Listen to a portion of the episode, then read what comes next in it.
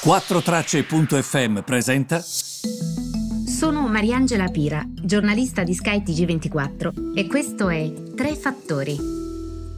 Buongiorno a tutti, benvenuti Tre Fattori del 13 agosto. Allora, sono un po' come il poeta che torna sempre alla stessa rima, ma vi devo dire mh, mm, che non posso non parlare della questione eh, Cina-USA. Vi spiego perché. Ieri c'è stata un'intervista molto interessante a Mike Pompeo. Come sapete, Mike Pompeo è um, il segretario di Stato americano. Ha detto sostanzialmente che il presidente Donald Trump eh, questi ordini esecutivi che ha fatto contro TikTok e contro WeChat saranno o potranno essere molto più ampi di quelle due app e basta.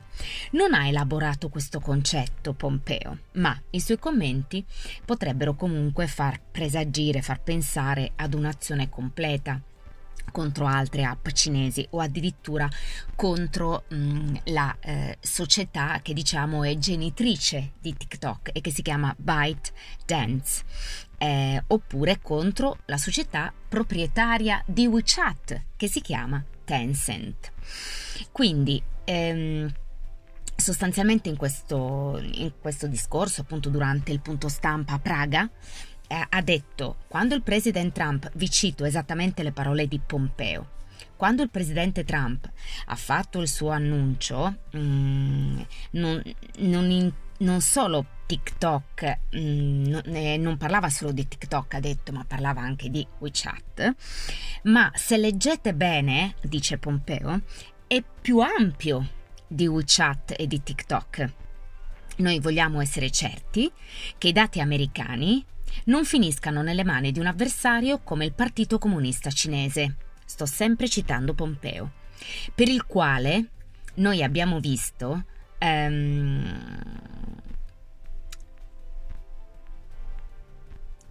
l'utilizzo, come lo posso spiegare questo? Pompeo dice, noi abbiamo visto l'utilizzo che il Partito Comunista Cinese fa dei dati nella Cina occidentale e che comunque ehm, lo vedono protagonista in una delle maggiori violazioni dei diritti umani nella storia dell'umanità. Come sapete, a queste cose ehm, la Cina, ma non solo la Cina, eh, basta vedere anche quello che dice Alexandria Ocasio-Cortez, la ehm, representative al congresso per i democratici, quando dice che la maggiore violazione dei diritti umani che sta vedendo è quella che accade nelle carceri dove madri e figli sono separati negli Stati Uniti. Comunque, ehm, e questi ordini esecutivi di Trump nominano sia Tencent sia eh, ByteDance. Uno di questi ordini esecutivi firmati dal Presidente proibisce qualsiasi tipo di transazione da qualsiasi tipo di persona con rispetto a qualsiasi tipo di proprietà soggetta alla giurisdizione degli Stati Uniti con ByteDance, come dire nessuno, nessuno, sia società sia persona americana deve avere a che fare con ehm, con ehm, eh, questi cinesi di uh, TikTok. Un altro ordine esecutivo proibisce qualsiasi tipo di transazione, come vi dicevo anche prima, con Tencent quindi eh, eh, che si trova a Shenzhen in Cina o qualsiasi tipo di sussidiaria, quindi di ehm, società che abbia a che fare con la stessa Tencent.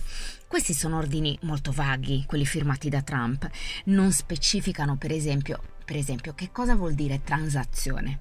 Cosa intendi con transazione? Intendi trasferimento bancario? Cosa intendi? Intendi un'acquisizione?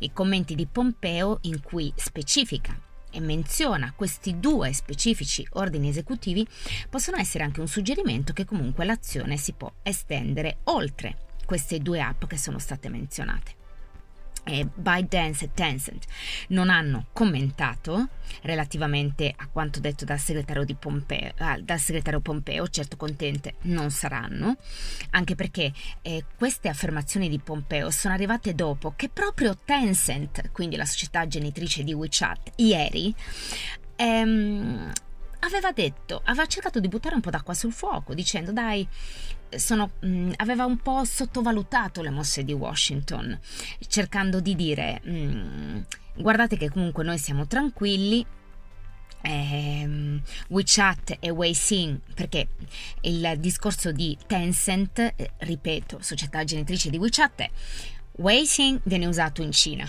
nella mainland China. WeChat viene usato all'estero, sono due cose diverse, ma negli Stati Uniti non sono due cose diverse. Per gli Stati Uniti sono esattamente la stessa cosa. Quindi questo sta mm, evidentemente ehm, eh, ci sono dei problemi, è, la situazione sta molto cambiando. Intanto ovviamente vedremo anche come queste cose andranno ad avere un impatto sull'Europa, per esempio sulle borse. Sono borse molto strane, a volte ottimiste per che si trovi un vaccino, a volte pessimiste. Ehm, Ovviamente ci saranno anche i dati sul mercato del lavoro, le richieste settimanali dei sussidi di disoccupazione arriveranno questo pomeriggio 13 agosto dagli Stati Uniti, ci daranno certamente quella che è la fotografia sullo stato del lavoro della più grande economia al mondo.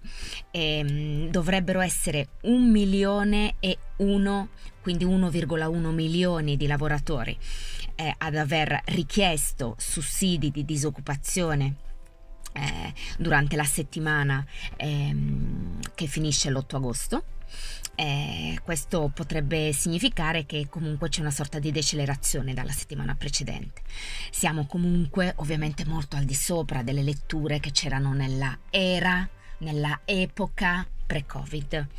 Intanto la speaker della Casa Bianca, Nancy Pelosi, italo-americana, ha detto eh, ieri che sostanzialmente democratici e amministrazione Trump sono chilometri, chilometri distanti. Ehm, qui il riferimento che fa Pelosi è al negoziato per il prossimo pacchetto di sollievo per la pandemia, è un pacchetto economico che dovrebbe essere approvato, ma sostanzialmente non ci sono progressi perché repubblicani, perché no, amministrazione Trump nello specifico e democratici raggiungano un accordo. Quindi ehm, le novità si aspettano da questo punto di vista. Il primo, il pacchetto di aiuti da parte degli Stati Uniti ci sarà, non ci sarà, come sarà, raggiungeranno un accordo il secondo, la questione, vi, vi ripeto ancora una volta perché è importante, del mercato del lavoro e le tensioni di fatto in sottofondo ehm, tra Stati Uniti e Cina. Questo è quanto stanno guardando i mercati in questi due giorni. Io vi ringrazio tantissimo per avermi seguito e vi ritrovo domani.